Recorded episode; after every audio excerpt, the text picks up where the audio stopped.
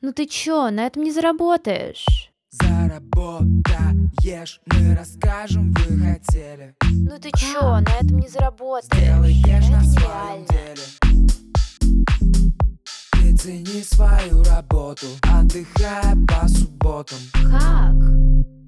Многим из вас кажется, что миллионеры – это люди из параллельной вселенной. Вы подписываетесь на них в Инстаграме, но слабо верите, что можете стать одним из них. Вы слушаете подкаст «На этом не заработаешь» и с вами я, Марина Яровая. В этом сезоне мы с вами разбираемся, как прийти к своему первому миллиону, если вы творческий человек и ну совсем не любите и не умеете продавать. В конце выпуска я расскажу вам, как получить от меня подарок, урок, как продавать, не продавая, ценностью 5000 рублей абсолютно бесплатно.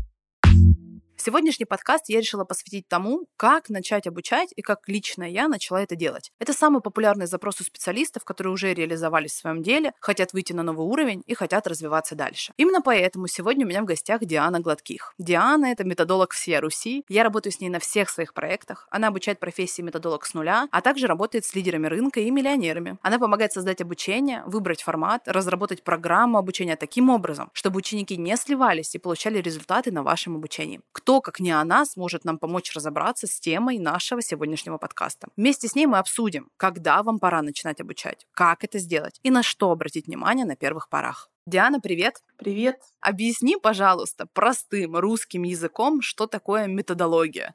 Потому что слово само по себе звучит, ну, если честно, немного занудно и прям устрашающе. Ну, ты начала прям с такого самого простого вопроса.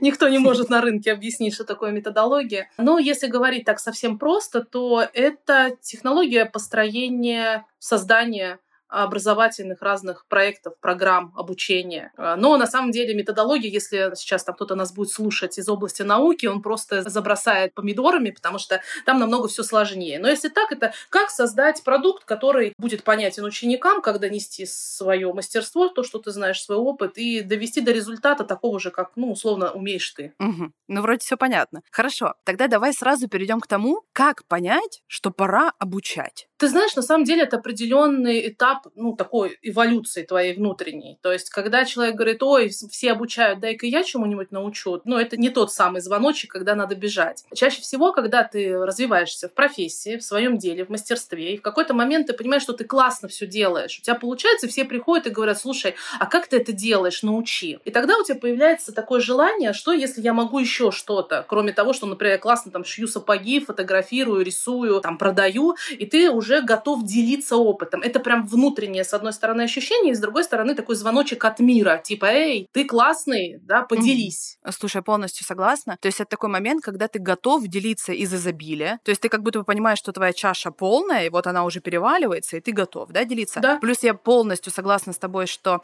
есть еще такой внешний спрос из мира, да, то есть спрос на обучение. И мне кажется, что еще есть такой пункт, это когда ты достиг своего финансового предела, то есть ты понимаешь, что как специалист у тебя уже очень много заказов, как эксперт, да, и вот ты уже в своей планке, и нужно идти дальше, нужно идти в масштаб. Я бы еще вот этот пункт добавила. Я согласна с тобой, что есть многие, кто говорят, ой, это сейчас модно, это сейчас в тренде, или мне деньги нужны, нужно попробовать. Вот мне кажется, это все-таки должно быть еще такой внутренний отклик, то есть такая предрасположенность к тому, что в целом я готов, а не только потому, что это модно или только потому, что это в тренде. Я тебе сейчас расскажу, как я начала обучать. Давай. Я была в профессии фотограф три месяца. И тут мне начали поступать запросы. Марина, здравствуйте, а вы не обучаете? Я думаю, боже. И прям их было много. Ну как, ну штук 10 их было. А представь, я реально три месяца в профессии. И я думаю, ну, а чем черт не шутит? А создам-ка я свою группу по обучению. Причем я прям рекомендую, если честно, многим специалистам так не делать, не идти сразу в группы, а попробовать все-таки консультировать как-то единолично, да, индивидуально. Я такая, сделаю группу, дала объявление, рекламу. У нас был такой паблик, да и есть до сих пор, «Мамочки Ростова».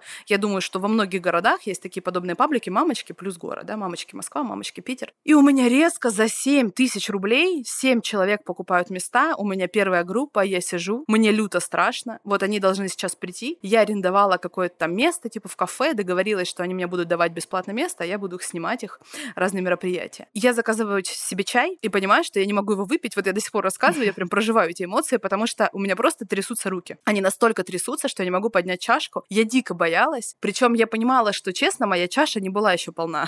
не было это из изобилия.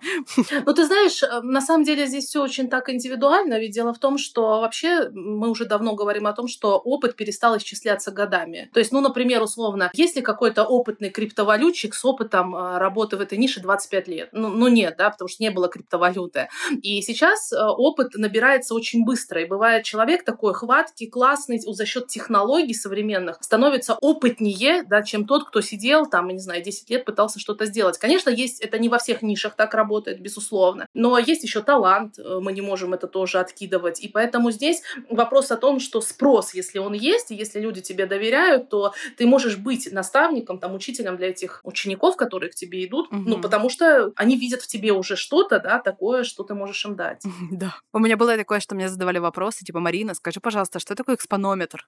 А я такая, ой, сейчас одну секунду, я, кстати, как раз хотела отойти в уборную. И я шла в туалет, сидела, вот так вот и гуглила, что такое экспонометр. Выходила и говорила, так, рассказываю. Или мне, например, говорили, Марина, мы будем проходить, как настраивать баланс белого в кельвинах. Я такая, конечно, на следующем занятии я сидела, штудировала, готовилась, смотрела YouTube, приходила и такая, вот как раз вы спрашивали, а я отвечаю.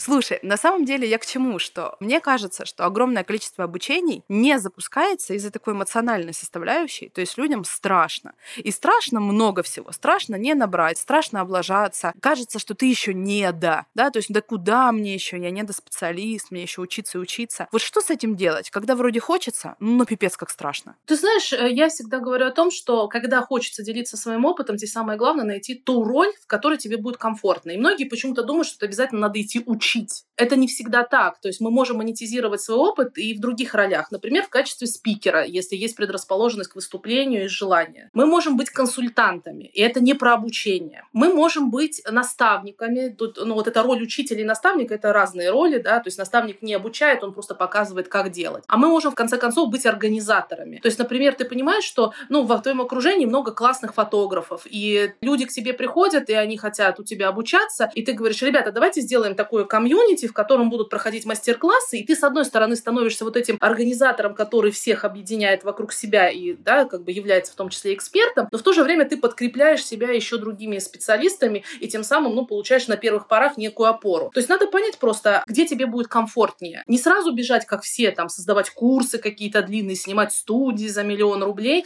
да, там, сливать деньги и в итоге проваливаться в синдром самозванца, то, конечно, здесь просто надо найти свою дорожку. Согласна с тобой полностью. Я, когда решила делать мастер-классы по России, я гоняла по разным городам. Мне было очень страшно на это решиться самостоятельно. Я прям боялась, что я не наберу группу, а как вообще летать? Я думала, боже, перелет там Ростов-на-Дону, Владивосток, это что я одна полечу, а вдруг там что-то не пойдет не так. И я вместе со своей подругой-стилистом сделала мастер-класс, фотограф-стилист. И вот мы вдвоем ездили, как бы такая разделенная ответственность на двоих, и уже, если честно, морально прям легче. И стоит отметить, что много городов у нас не набралось, но при этом много набралось. Я к тому, что даже если что-то не набирается, что-то идет не так, это не показатель того, что вам не нужно дальше продолжать. Страшно будет, будет такое, что у вас не будет набираться, будут провалы, будут минусы, и это нормально. Особенно на первых порах, пока вы нарабатываете себе имя, нарабатываете опыт. Ты говоришь, что на первых порах будет, да, там страшно. На самом деле, ну, лукавишь, страшно будет всегда. И не на первых порах. Даже супермиллионеры и там миллиардеры, они все равно каждый раз, выходя в новое, боятся. Это нормально. То есть наш мозг защищает. Поэтому, в принципе, надо просто принять. Будет страшно всегда, главное идти и делать. Это правда. Согласна полностью. Диан, а с чего начать? Ну вот я такая, все, я решилась. Что нужно сделать первым? К тебе обратиться? Да, конечно, приходите ко мне на консультацию.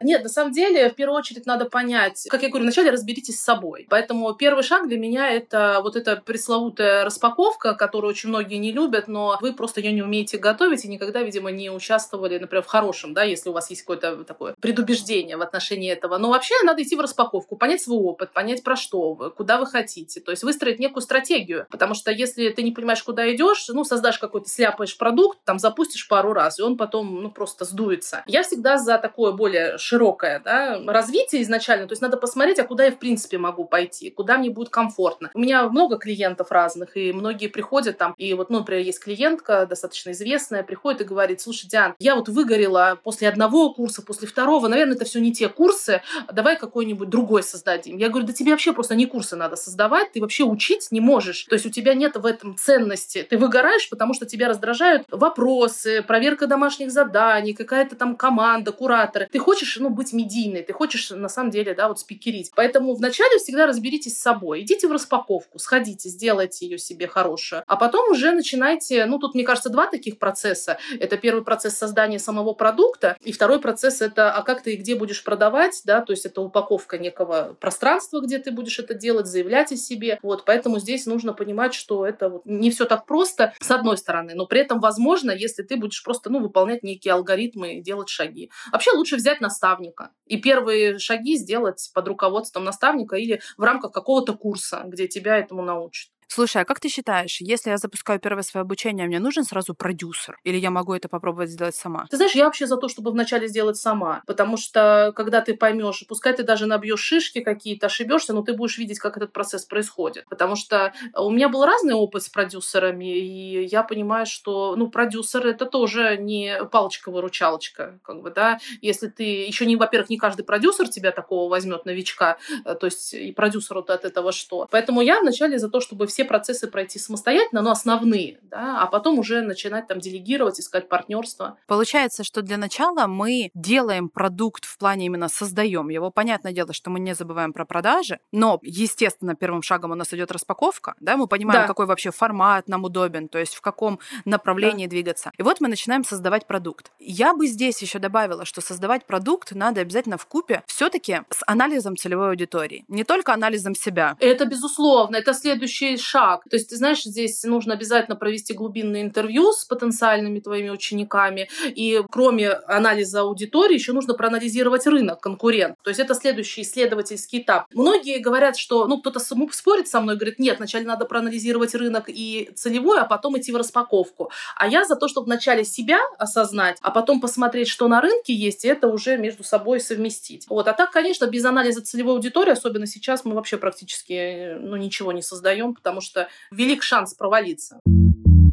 Ты знаешь, ты затронула очень хорошую тему, распаковку, потому что у меня очень часто на консультациях бывают люди, которые говорят, вот я хочу пойти в наставничество, это сейчас так модно, все это делают, там, это высокие чеки, все дела, а видно, что человек, ну, это прям не его, вот его прям ломает, он такой, ну, я прям, ну, не хочу, мне гораздо ближе, там, например, какой-то краткосрочный, да, вид работы, ну, там, буквально какие-то консультации, какие-то, может, воркшопы, бизнес-завтраки. И на самом деле это очень важно понять, что тебе откликается, потому Да. что идти просто потому, что это тренд, точно не нужно. Это прям путь в никуда, это путь в выгорание, это прям супер, что ты вообще эту тему подняла. Класс. То есть получается, что мы делаем каздев, да, то есть глубинное интервью. Если вы не хотите делать каздев, то есть вы не хотите очень глубоко изучать аудиторию, да, делать исследования. Сейчас, например, слова Дианы вас немного напугали. Это возможно, особенно если вы только начинаете, и вы думаете, боже, вот это глыба. А моя задача пугать. А, твоя работа, да? Да, ме- методолог, он как хирург, говорит, резать.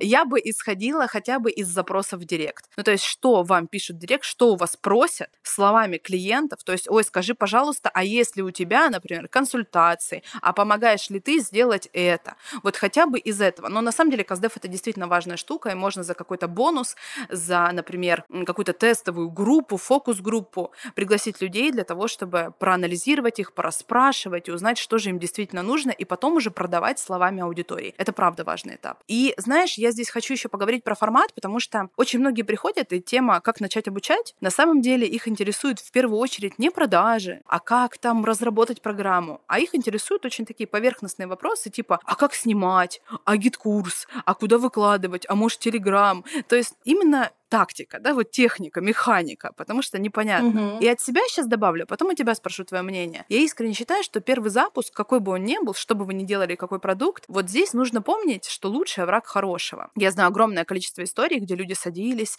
делали продукт, нанимали огромную команду, монтаж, там все дела, записывали потрясающие уроки, и на этапе того, когда уже нужно было продавать, они просто выгорали и говорили, к черту эти продажи, ничего не хочу, на отвали просто делали пару сториз, заваливали запуск и говорили, все это не мое. Все. На самом деле искренне считаю, что первый запуск может пройти вообще по-другому. Неважно, урок это, консультация, что угодно. По моему опыту я записывала курсы, да, они были гораздо дешевле, нужно здесь подчеркнуть, это были не курсы за 100 тысяч рублей выше. Я записывала их на iPhone, просто ставила штатив, записывала, или, допустим, у меня когда-то были видеоуроки по ретуши, и это просто был скринкаст компьютера, даже без меня. То есть я понимала, что на данный момент у меня там нет бюджета, но я не хочу это, знаешь, откладывать на потом. Ну, то есть, типа, да потом, когда будут деньги, вот эта же история, да потом, когда-нибудь, когда, она же просто бесконечная, никогда ты в итоге не начинаешь это делать. Поэтому искренне считаю, что даже на первых порах тот же самый Telegram, не обязательно покупать э, там за очень дорого GetCourse, например. Ну, то есть сделать хоть как-то, чтобы себя проверить, чтобы понять, оно мне вообще подходит, оно вообще заходит, я вообще это могу продавать. Вот это прям моя рекомендация. А что ты скажешь на эту тему? Ну, я здесь абсолютно согласна. Э, Первое, многие почему-то думают, что под словами создать продукт, это значит уже все прям записать вообще и бантик завязать.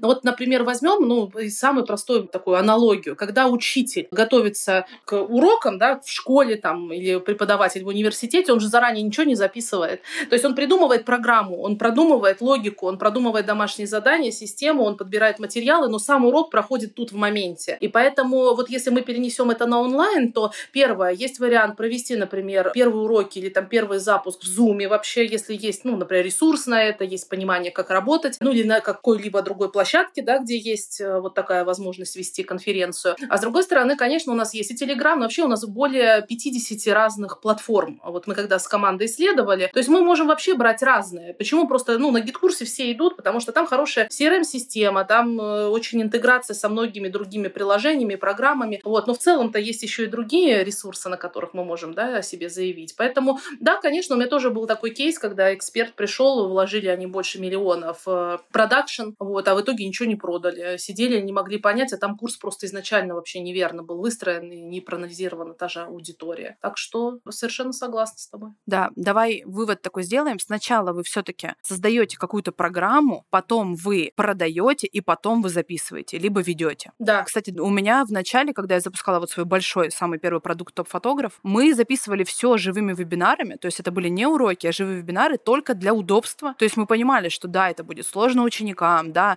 возможно, Диана, ты меня сейчас поругаешь, потому что по три часа вебинары три раза в неделю — это ужас, и с точки зрения методологии это просто отвратительно. Я не знаю, как эти люди дошли до конца. Но просто мы понимали, что, прикинь, сколько времени нужно было на всю эту запись, и Мгм. поэтому сначала мы несколько потоков ввели только живыми Да. вебинарами, и только потом, через 3-4 потока, благодаря Диане, мы все-таки записали там примерно 50% уроков, и, конечно, доходимость улучшилась. Стоит отметить, у нас раньше доходимость была 88%, тоже высокая. Но в совокупности с Дианой у нас стала доходимость на последнем потоке 94,6%. А это прям вау на рынке. Круто. Ну, это вау. На рынке это точно вау, потому что многие скрывают настоящую доходимость, приплетают туда разные показатели, которые показывают не совсем адекватную картину. Но при этом хочется, чтобы вот у тех, кто нас слушает, не сложилось впечатление, э, да, что вот программу, что это так долго, много, сложно там что-то создавать. На самом деле, что такое программа? Это структура, первое, да, и второе, это понимание вообще, как будет само обучение организовано, через что вы будете учить, с помощью чего,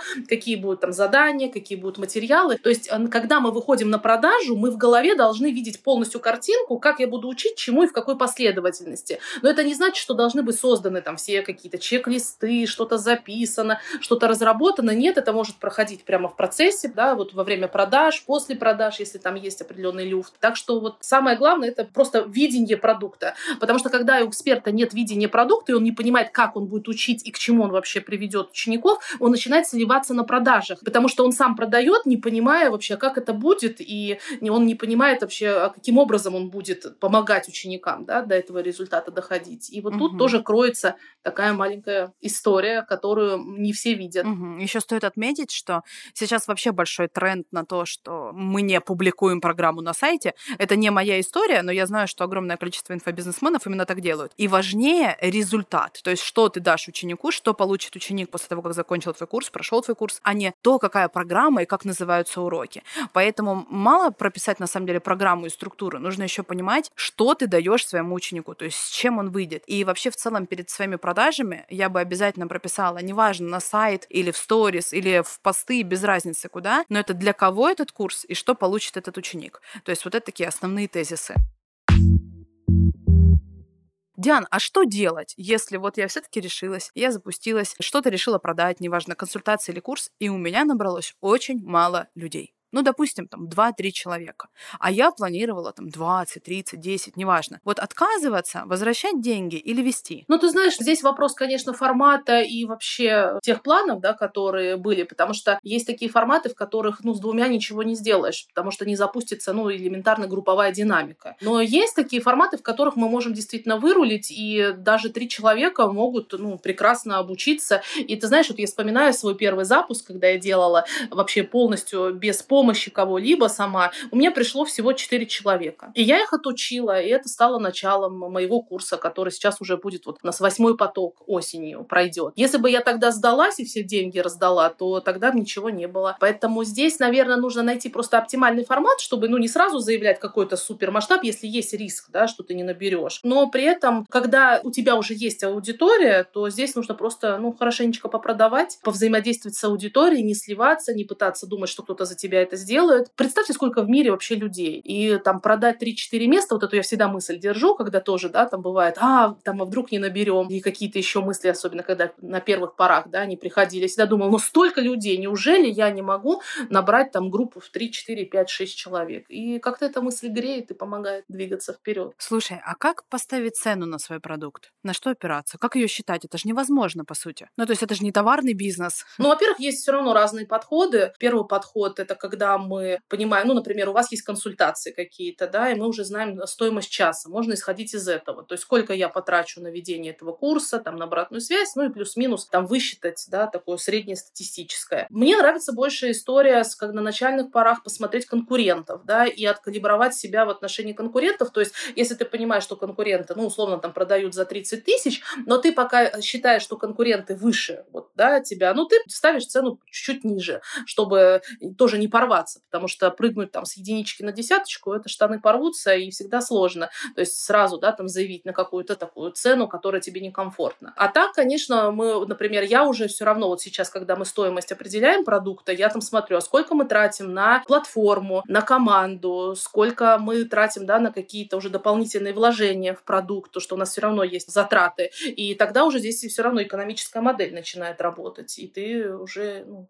не просто от балды выставляешь что-то. Я еще от себя добавлю, что я вначале продавала уроки по очень маленькой стоимости. Ну, прям по критично маленькой стоимости. По 500 рублей у меня стоили уроки, курсы по 1000 рублей. У меня был там большой курс по ретуши на 8 часов, и он стоил 1000 рублей. На самом деле, меня за это ругали, и как бы якобы на рынке это считается, что типа, ой, Марина, ну что за обесценивание себя. Где-то это действительно так, то есть мне казалось, ну что, я села, урок записала за час. Ну как я могу за него 5000 рублей поставить, да, например, или там 3000 рублей рублей. До 500 рублей ему красная цена. При этом я не думала о том, что вообще-то я набирала опыт много лет, да, то есть я тестировала, училась, разрабатывала свои методики. Нет, этого всего у меня в голове не было. Но на самом деле в этом есть и большой жирный плюс, потому что когда я продавала уроки по 500 рублей, по 1000, у меня было очень много покупателей. То есть у меня было по 500, по 1000 человек, которые проходили все эти продукты. И это мне дало огромную базу, которые, людей, которые ко мне лояльно, они со мной познакомились, они поняли, что я классная, мне можно доверять, я там компетентная. И потом на них них мне было гораздо проще уже продавать продукты дорогие, то есть они мне уже верили. Поэтому я искренне считаю, что вначале можно попробовать. Просто из-за своего опыта я понимаю, что в рамках рынка сейчас тренды на высокие чеки,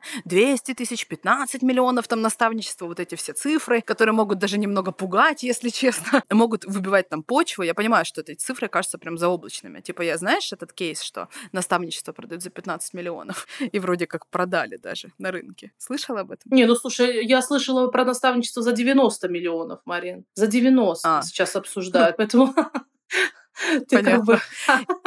Ты отстала, отстала от цен. Нет, слушай, подожди, подожди. Диан, тут вопрос в том, что обсуждают и продают или продали? Это же все таки тоже разные вещи. Ну, ты знаешь, я, конечно, сейчас боюсь тебе точно сказать, но вроде как оно ну, продается. Вот так, продается, потому что это прям было обсуждение, да, из одном из каналов. Но ты знаешь, вот, Марин, что касается цен, вот я за то, чтобы человек, каждый эксперт прожил свое ценообразование внутри. Потому что, во-первых, нужно... Ты знаешь, у меня был такой первый опыт, когда я только зашла пошла на рынок, ну, меня рекомендовали одной очень крутой блогерши, у нее 100 тысяч подписчиков тогда было, она там, у нее свое СММ-агентство, ну, такая прям чикса, такая молодая, наглая. И мы с ней встретились в одном из кафе, а я такая сидела еще, знаешь, э, волновалась, хотя там по возрасту я старше была, у меня опыт явно был больше там в плане создания продуктов. И когда она сказала, ну, все, я вас услышала, да, хорошо, давайте поработаем, сколько будет стоить ваша услуга? И я сказала, а сколько бы вы предложили? Вот, может быть, вы как-то, ну, оцените. И она сказала мне вот так, иди и думай, назовешь цену сама, тебе это будет полезно. Ого. И я ушла. И мы всей семьей, всей семьей, Марин, решали, сколько за продукт взять, за разработку, 7 тысяч или 10? 7 или 10? И для меня это была колоссальная разница. То есть, когда сейчас я беру за разработку 300 тысяч, да, то вот это 7 или 10, я до сих пор вспоминаю, я понимаю, как важно было прожить. Во-первых, назвать эту цену. Я благодарна ей за то, что она меня тогда спровоцировала на это. И второй момент, я потом очень быстро словила вот это внутреннее ощущение, а как повышать эту цену. То есть, когда ты начинаешь, вот ты вначале называешь, и вроде страшно, там 30 тысяч, ё-моё, да, а потом в какой-то момент ты начинаешь понимать, что ты много вкладываешься, что ты уже не хочешь за эти деньги работать, и на самом деле, ну, твои услуги там или твой продукт стоят дороже, и ты просто как бы естественным образом, но это надо поймать. И вот эту технологию, ее никто тебе не опишет ни в какой формуле, это чисто внутреннее ощущение. Да, я согласна. Я помню, когда я первый вот запуск делала топ-фотографа, я же до этого никогда так не запускалась. У меня, кстати, был смешной опыт по поводу онлайна, как я вообще вышла на онлайн. Это вот к слову о том, когда есть спрос, надо срочно делать продукт. Короче, раньше в Инстаграме, если ты помнишь, запрещенной в Российской Федерации социальной сети, не было марафонов. Сейчас эти марафоны уже давно изжили себя, на них уже никто не ходит, но в какой-то период они резко возникли, был гигантский тренд, все ходили, слушали прямой эфир, это же была бесплатная польза от экспертов. И вот я попала ровно в первый такой марафон для фотографов. У меня было примерно 7,5 тысяч аудитории. Меня позвали в этот марафон, я выступила, и прикинь, за одну ночь ко мне пришло 8 тысяч человек. В совокупности тогда с того марафона пришло 20 тысяч. И за одну ночь пришло 8. Это же ну просто конские цифры. Ну то есть по меркам сейчас сколько стоит один подписчик, это просто там миллионы, знаешь, за это нужно заплатить. Ну хотя бы один миллион. Потому что в среднем там один подписчик сейчас стоит у эксперта рублей 150 и выше. И я понимала, я сижу и думаю, боже, а я только вживую преподаю. То есть я преподавала только в Ростове, я делала всякие воркшопы, я делала группы фотографии с нуля, но у меня нет никакого продукта для онлайна. Я думаю, боже, я столько денег теряю. Я сидела и сходила с ума, и я быстро на сайте наклепала просто кое-как страницу от себя обучения онлайн-фотографии. И поставила там такая, так, ну 30 тысяч рублей это будет стоить. И вот тогда за 30 тысяч у меня много купили, потому что это в целом было такое новое, но я думаю, если вот появился спрос, появилась аудитория, надо срочно делать предложение. И когда я запускала первый топ-фотограф, у меня была такая ситуация, что я в месяц зарабатывала максимум 500 тысяч рублей. Я никак не могла перейти эту планку в 500 тысяч. Вот у меня около все время было 495, 480. Знаешь, меня это дико бесило. Я думала, все, надо перейти эту планку. И я сижу со своим продюсером, со своими партнерами, они говорят, так, нужно понять стоимость, какую мы ставим стоимость на курс. А я напомню, в онлайне, то есть у меня индивидуальное обучение стоило 30 тысяч, индивидуальное там на два месяца. А так продукты у меня стоили 500 и 1000 рублей. И мне говорят, так, давай ставить 27 900. Я такая, чего? да я за эту стоимость индивидуально обучала. И мне было очень сложно. Я прям с ума сходила. Я не могла даже эту цену сказать. Я ее проживала пару месяцев, наверное, перед тем, как ее сказать на продающем вебинаре. И мне говорят, как ты думаешь, сколько мы сделаем за первый запуск? Ну, какие это будут деньги? Твои ожидания? Я думаю, блин, ну, ну если миллион сделаем, я говорю, ну это ж просто вау будет. В итоге за первый запуск мы тогда сделали три с половиной миллиона. Там чистыми на каждого получилось примерно по полтора. Я тогда охренела, если честно. Но сейчас обучение стоит уже 120 мое. И я думаю, блин, маловато, надо поднимать стоимость. Вот прошло там почти три года. И, конечно, вот этот собственный рост, он очень важен. Очень сильно призываю не просто смотреть по сторонам, не просто смотреть на тренды, а пройти свой собственный путь. Это прям правда важно, потому что когда даже, ну, вы можете прийти ко мне на консультацию, где Аня в наставничество, она скажет, ой, у твой продукт стоит 150 тысяч, например, но если ты это не ощущаешь, и тебя ломает просто, очень важно верить в собственные продажи, в собственную стоимость и понимать, что, блин, да это столько стоит. Марина, знаешь, еще тут подчеркну, что иногда это самому очень сложно пройти, поэтому вот эти наставники, да, или там в твоем случае это продюсеры оказались, это те люди, которые верили в тебя, и они тебе вот эту планку задали, да, это как, знаешь, вот я говорю всегда, это надо сажать, ну, я как методолог сажаю эксперта на шпагат, да, на такую растяжечку ему делаю. Вот то же самое и наставник может это сделать. Иногда самому можно долго сидеть там и повышать цену, и я наблюдаю на рынке, как многие классные эксперты сидят и просто на низких чеках работают, но почему-то упорно не идут, ну, никому, кто может их вот так вот там, да, вздернуть где-то. Вот, поэтому я бы здесь вот тоже посмотрела на то, что если у самих не получается, помните, что это чисто ваше внутреннее ощущение себя. Как это говорят, никто нас не может обесценить, кроме нас самих. Вот, так что кто сидит Точку. в обесценке, то это, это про вас, а не про кого-то. А так, э, в принципе, вообще на рынке, сейчас заметь, нет потолка. Может, например, тот же психолог стоит 2 500, и он может стоить 600 тысяч за один час. Так что, да, возможности безграничны ограничено. Слушай, а вот мы с тобой так, знаешь, плавно передвинулись к теме продажи. Просто мне кажется, что правило первое в продажах, и, кстати, я прям уверена, что ты со мной согласишься, потому что ты мне это говоришь всегда на каждой нашей консультации, о том, что ну, не, даже не столько важно, что ты продаешь, как важно, на какой энергии ты продаешь и как ты веришь в свой продукт. Согласна? Конечно. Конечно, люди покупают не продукт, не услугу, люди покупают нашу энергию. И мне нравится вообще история про то, что там одна моя знакомая, психолог, пришла к своему наставнику, ну и среди там других психологов э, стала рассказывать о том, вот я это продаю, вот такую услугу, вот такой продукт. А он говорит, вы все еще думаете, что вы продаете?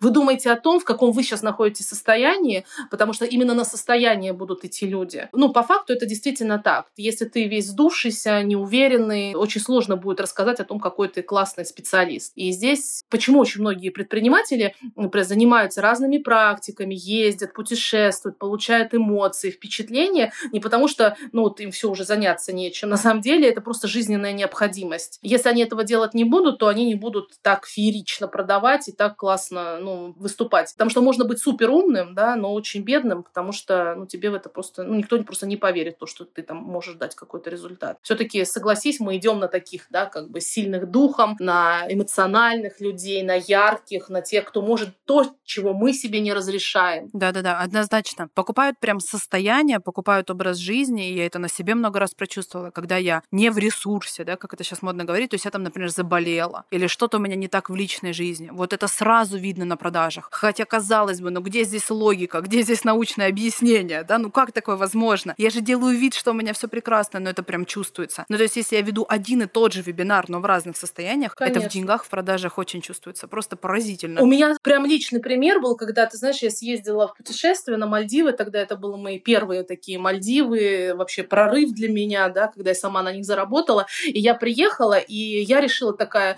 у меня давно просили наставничество, я вышла с этим, ну, на рынок. Я продала за сутки на 600 тысяч, то есть для меня тогда это было прям супер круто, да, вот просто я набрала там группу 5 человек, 600 тысяч. И потом, когда я вышла уже через полтора года, вообще не в ресурсе, меня тоже просили, я пошла на поводу аудитории, типа, ну, вроде как, да, звоночки есть, что э, вот хотим наставничество. И я вышла, и я вроде так же продавала, то же самое рассказывала. Ну, слушай, я группу не набрала, потому что, ну, я была вообще тогда в таком состоянии, как бы такая зима еще была тяжелая. И это, это не про то, что я плохой эксперт или специалист, а потому что, ну, действительно, на тот момент люди не считали, что я могу им что-то дать. Слушай, а если говорить про инструменты? Давай дадим какие-нибудь инструменты, чтобы это был такой прикладной подкаст, чтобы можно было что-то сделать после него. Как продавать? Вот я могу от себя посоветовать. Я понимаю, что я в одном подкасте, там в рамках одного, не научу вас продажам, но могу посоветовать один метод, который сейчас супер, на самом деле, в тренде, он очень удобный, и если бы я начинала бы обучать, я бы воспользовалась прям именно им. Это продажи в закрытую, на них сейчас правда большой тренд. Я бы собирала бы базу через лист ожидания, то есть через сторис, кто хочет, кому интересно. Вообще в целом, кстати, огромная ошибка начинать продавать обучение уже тогда, когда у вас все готово. И вот вы такие появляетесь, и если что, друзья, у меня есть обучение. На моменте даже как только у вас появилась мысль, как только вы его сели разрабатывать, об этом уже можно и нужно рассказывать в сторис. Пускай они ставят вам плюсики, отправляют реакции, и вы всех записываете в лист ожидания. Возможно, вы прям так и выложите какую-нибудь Google таблицу, да, Google форму, где у вас будет лист ожидания, куда они могут сами записаться. Но можно это делать через диагностики личные, через собеседование, где вы на диагностике, в том же самом Zoom, в WhatsApp, неважно где, подсвечиваете проблемные места клиента, даете понять, что ваш продукт может решить эти проблемы, не решаете проблемы прямо на консультации, а говорите как раз именно об этом мы с вами будем разговаривать вот на нашей консультации, на нашем нашем наставничестве и так далее. Но главное не решать их на консультации, это важно. И предлагаем прямо на этой диагностике какие-то особые условия, скидку, например, в течение 24 часов не больше. Ну, то есть не так, что у тебя есть месяц на то, чтобы платить по этой цене, да, то есть ставим ограничения по времени и даем выгодную цену. Вот мне кажется, это на данный момент, особенно в начале, чтобы пробовать, это хороший путь, потому что там очень высокие конверсии, как правило, примерно 50% вот с таких личных диагностик потом переходит в оплату. Что бы ты посоветовала здесь? Ты знаешь, я бы посоветовала, если уже есть э, социальные сети, вот или площадка, да, где вы транслируете что-то уже о своем продукте,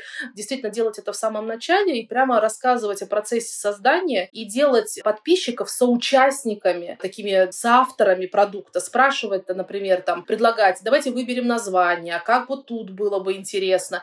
То есть, когда люди становятся соавторами какого-то процесса, им потом намного легче принять решение, потому что они уже видели процесс изнутри. Поскольку, когда начинаются продажи, очень часто, ну, эксперт вроде и рассказывает, что у нас будет в этом модуле вот это, в этом вот это, но люди все равно не видят картинку в целом, они не понимают всей выгоды своей, они не понимают всех крутых процессов, которые туда заложены. И очень круто, когда у самого покупателя как бы в голове складывается, ну, как, знаешь, такой снимается фильм, то есть он прямо в голове своей видит, а как этот процесс будет происходить. Если есть возможность погрузить за счет вот, да, такого диалога, за счет раскрытия, но делать это не уже за три дня, когда уже все продажи, а именно вот так в процессе и показывать внутрянку вот эту. Сделать причастным аудиторию, да? Причастными, да. Согласна с тобой полностью. Диан, а можешь, пожалуйста, поделиться, например, тремя какими-нибудь золотыми правилами в методологии, в создании обучения, вот о которых нельзя забывать любому эксперту, специалисту? Смотри, первое, у меня, знаешь, есть такой даже золотой треугольник качества продукта, и вот туда, наверное, заложены три основных принципа, которые нужно учесть, чтобы ваш продукт был классным, да, и чтобы он действительно э, продавался. Мы не обсуждаем то, что в основе должна лежать экспертность, безусловно, да, и вот это вот авторство, то есть это в основе. Первое — это понимать потребности учеников, почему ученики идут учиться. И здесь всего есть таких три основных пункта, то есть на уровне инстинкта люди идут и вообще делают в своей жизни практически все. Первое, потому что им нужна безопасность, в том числе финансовая, то есть они идут за зарабатыванием денег. Вторая потребность — это в признании, когда они хотят быть признанными, они идут учиться, чтобы, ну, там, быть причастными к какому-то классному курсу, эксперту, там, или вообще, да, там, сказать, смотрите, у меня корочка какая. И третье — это принадлежность к своей стае. Вот это вот понимание потребностей. То есть, когда человек четко, да, понимает, для чего он идет, и ученики не всегда это знают, но уже зная свою аудиторию, плюс-минус мы можем понимать, они идут туда за деньгами или они идут, например, как, ну, там, к Марии Афониной, да, за стаей. Туда многие идут не за знаниями, а за тем, чтобы быть причастными к определенному кругу людей. Второй момент — это, конечно, результат. Нужно всегда четко понимать, какой результат вы дадите. И результат — это не как заработаете миллион рублей. Это уже история не работает. Конкретно, какой наилучший результат вы можете дать? Ну, условно, у меня есть своя онлайн-школа, у меня есть команда, у меня есть продукты. Глобально, если бы я создавала какой-то продукт, да, то таким самым наилучшим результатом было бы то, что я научу вас создавать, создать свою онлайн-школу. Я научу вас это делать, потому что это мой максимум. Вот надо понять, когда вы закладываете какой-то продукт, какой максимум в этом продукте вы можете людям дать. Каждый уже возьмет свой результат в зависимости там, от интеллектуальных способностей, да, там, опыта и так далее. Но вот нужно четко прописать результат, и он должен быть не, это, не в воздухе. Ну и третий момент — это, конечно, условия того, как это будет все реализовано, с помощью чего. То есть это среда. Вот,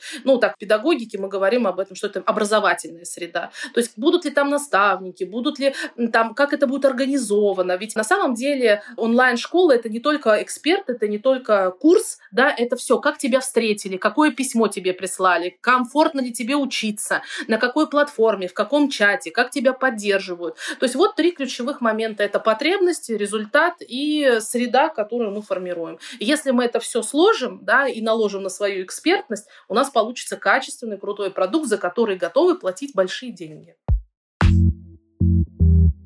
На рынке образования самые большие прибыли — это те, кто занимаются тремя сферами. Это заработок, отношения и здоровье. И очень много курсов вижу, которые что-то, например, по хобби, по эзотерике, там, а, научись эпоксидной смолой заливать что-то. Вот если ты добавишь туда чуть-чуть заработка, ну то есть хоть как-то научись это делать и продавать, научись там делать натальные карты и зарабатывать на этом хотя бы один модуль, это уже продастся значительно лучше, потому что это такие открытые данные, это данные GetCourse а, самой большой платформы, да, у нас обучение в России. И вот об этом стоит задуматься, потому что это важная штука. Часто такое бывает, что ты просто продаешь хобби, просто продаешь что-то, сделай это для себя, научись готовить и так далее, и поэтому это не очень хорошо продается. Вот об этом стоит задуматься. Диана, спасибо тебе огромное. Мне кажется, я слышала очень классный подкаст. Я тебя очень сильно благодарю. Желаю тебе потрясающих, платежеспособных и осознанных клиентов. Спасибо, Марин, тебе большое за приглашение, за твой классный подкаст, за то, какие ты темы поднимаешь, потому что, ну, многие куда-то улетают уже, знаешь, в какие-то там дальние дали, а действительно у многих еще вопросы, ну, на уровне вот каких-то шагов, действий, когда не совсем понятно, с чего начать, и сейчас вообще же тренд такой отказаться от новичков. Я так от них устал, да, я не хочу с ними взаимодействовать, а куда им идти? Где найти вот эти первые, э, да, моменты соприкосновения с тем, чтобы зайти на этот рынок? И, друзья, если у кого-то еще есть мысль, что типа уже все поздно, уже все ниши заняты, уже ничего не надо, на самом деле это все ерунда, в любое время, никогда не поздно. Вон психологи до пандемии тоже думали, что их рынок переполнен, а когда пандемия случилась, оказалось, что туда зашло еще столько же психологов. Так что все возможно. Главное, мне нравится книга Оскара Хартмана «Делай просто, просто делай». А Вот просто делайте, и обязательно будет результат. Я думаю, что здесь что мой пример, что Маринин пример, это как раз ну, про то, чтобы просто ну, какие-то совершать действия, которые потом вот выливаются в тот успех, который имеем. Еще, кстати, сейчас на рынке очень много курсов больших таких мастодонтов закрывается. У них были последние потоки, больше не планируется. И вот, к слову, друзья, ниши освобождаются. И на самом деле на новичках зарабатываются хорошие деньги. Не нужно идти сразу. Я хочу работать с самыми гениальными наставниками, большими экспертами. Хочу с теми, кто зарабатывает миллионы, миллиардов. Да нет, на новичках реально можно классно зарабатывать.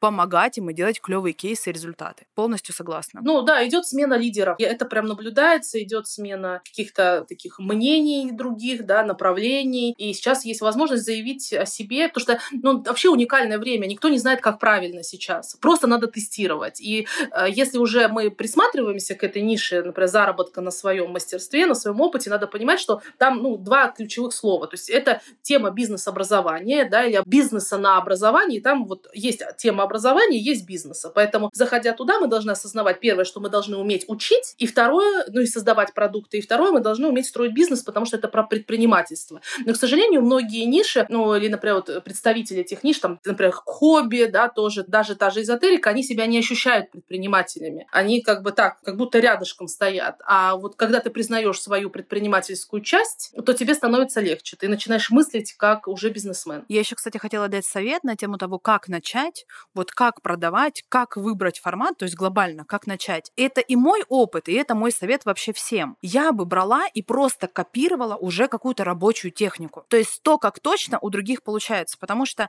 это все методом проб и ошибок делало огромное количество людей. И в самом начале пути я очень не приветствую, я буду экспериментировать, а я так не хочу, я хочу по-другому. Если все ведут э, продающие вебинары во вторник, в среду и в четверг 19.00, а я буду вести в субботу и воскресенье, друзья, на самом деле почему-то это сделано. И вот в самом начале я всегда беру и подчастую копирую и пробую, тестирую. А дальше, когда я понимаю, о, у меня получилось, у меня есть клиенты, у меня есть люди, у меня покупают, я буду уже привносить свое. Я так делаю всегда со всем, если я перехожу в новую нишу, а я так делала много раз, то я просто сначала копирую, изучаю, анализирую, и потом уже начинаю экспериментировать и брать на себя всякие риски и так далее. Но вначале, пожалуйста, просто копируйте, посмотрите, как делают другие, и переложите на себя. Знаешь, Марина, вот здесь поспорю. Давай. Я знаю эту стратегию в бизнесе, и действительно, ну, она отдельная, и я понимаю, что это работает. Но с другой стороны, если все будут только копировать и не пытаться пойти своим путем, то мы потеряем, ну, какие-то уникальные вещи. Мне кажется, что есть люди, которые все-таки должны пойти своим путем. И если у них есть внутренний отклик, да, возможно, они будут идти дольше. Но тогда мы на рынке можем получить что-то уникальное, такую, какую-то звездочку. Поэтому здесь, знаешь, наверное, это разные две стратегии. Но вот я в свое время, я была прям противником копировать. Возможно, я потеряла какое-то время, да, возможно, я могла бы уже быстрее где-то взлететь, но с другой стороны, я сейчас вижу свою уникальность, и я вижу, что, ну, это тоже сработало. Но я шла всегда вот в пику рынку, всегда. Поэтому здесь вот очень такая интересная история. Но это, опять же, каждый выберет свое. На самом деле, знаешь, это очень часто говорят люди, которые пытаются как-то оправдать то, что они не хотят продавать, не хотят продавать так, как все. Ну, то есть, ой, а я буду вообще просто вот пост выкладывать, и а, чтобы они шли на ссылку и оплачивали.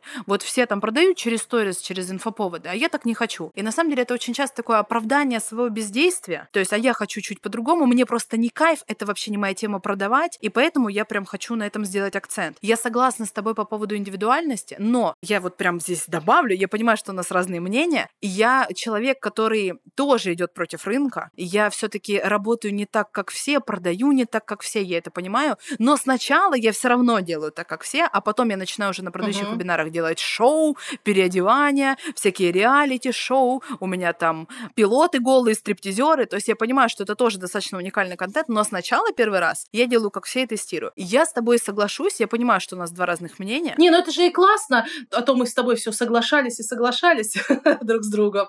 Но, кстати, ты знаешь, вот если сравнить, допустим, с художниками, когда художники рисуют, они же на начальном этапе тоже делают копии вначале известных художников, да, то есть они вот набивают руку, а потом уже они начинают творить. И, конечно, когда ты фундамент этот приобретаешь, тебе потом легче, ну вот, исходить из этого. Но я к тому, что, ну, как бы, да, есть все равно люди, которым можно пойти по другой стратегии, вот если есть какое-то внутреннее ощущение, пробуйте. Но, опять же, в продаже это история про то, что там есть технологии. Вот, ну, условно, если укол делается вот так, вот вначале набирается в шприц, да, жидкость, а потом там воздух убирается, и потом ты делаешь укол, то здесь никуда не уйти. В продажах тоже история такая, что надо освоить фундамент. Поэтому здесь да. А вот с точки зрения продукта или с точки зрения, допустим, все побежали там в наставничество, да, то это не означает, что надо идти всем делать наставничество. Может быть, и вы зайдете с другим каким-то новым форматом, просто взорвете рынок, это будет классно. Наверное, я про это. Поддерживаю тебя, я тоже говорила исключительно про продажи. Я прям даже сделаю акцент, что я не говорила про то, что возьмите чей-нибудь продукт и скопируйте его. Нет, это не про это. Если что, то там еще меня вырежут, куда-нибудь скажут, что Марина копирует продукты. Так не надо делать. Спасибо нам с тобой не расстаться. Спасибо огромное, да, за приглашение. Было классно. А теперь напоминаю, как получить подарок. Отправляйте кодовую фразу «Маришка, я из подкаста» мне прямо в директ. Ссылка на мой инстаграм в описании этого эпизода. И я пришлю вам бесплатно урок «Как продавать, не продавая» ценностью в 5000 рублей. А с вами был подкаст «На этом не заработаешь» и я его ведущая Марина Яровая. В следующих эпизодах вы станете еще на несколько шагов ближе к своему миллиону на любимом деле. Слушайте новые эпизоды на всех платформах, где вы привыкли их слушать. Подписывайтесь, ставьте звездочки, оставляйте отзывы на Apple подкастах, ставьте сердечки на индекс музыки. Меня можно найти в Инстаграме и в Телеграме. Все ссылки можно найти в описании эпизода. Услышимся в следующем выпуске.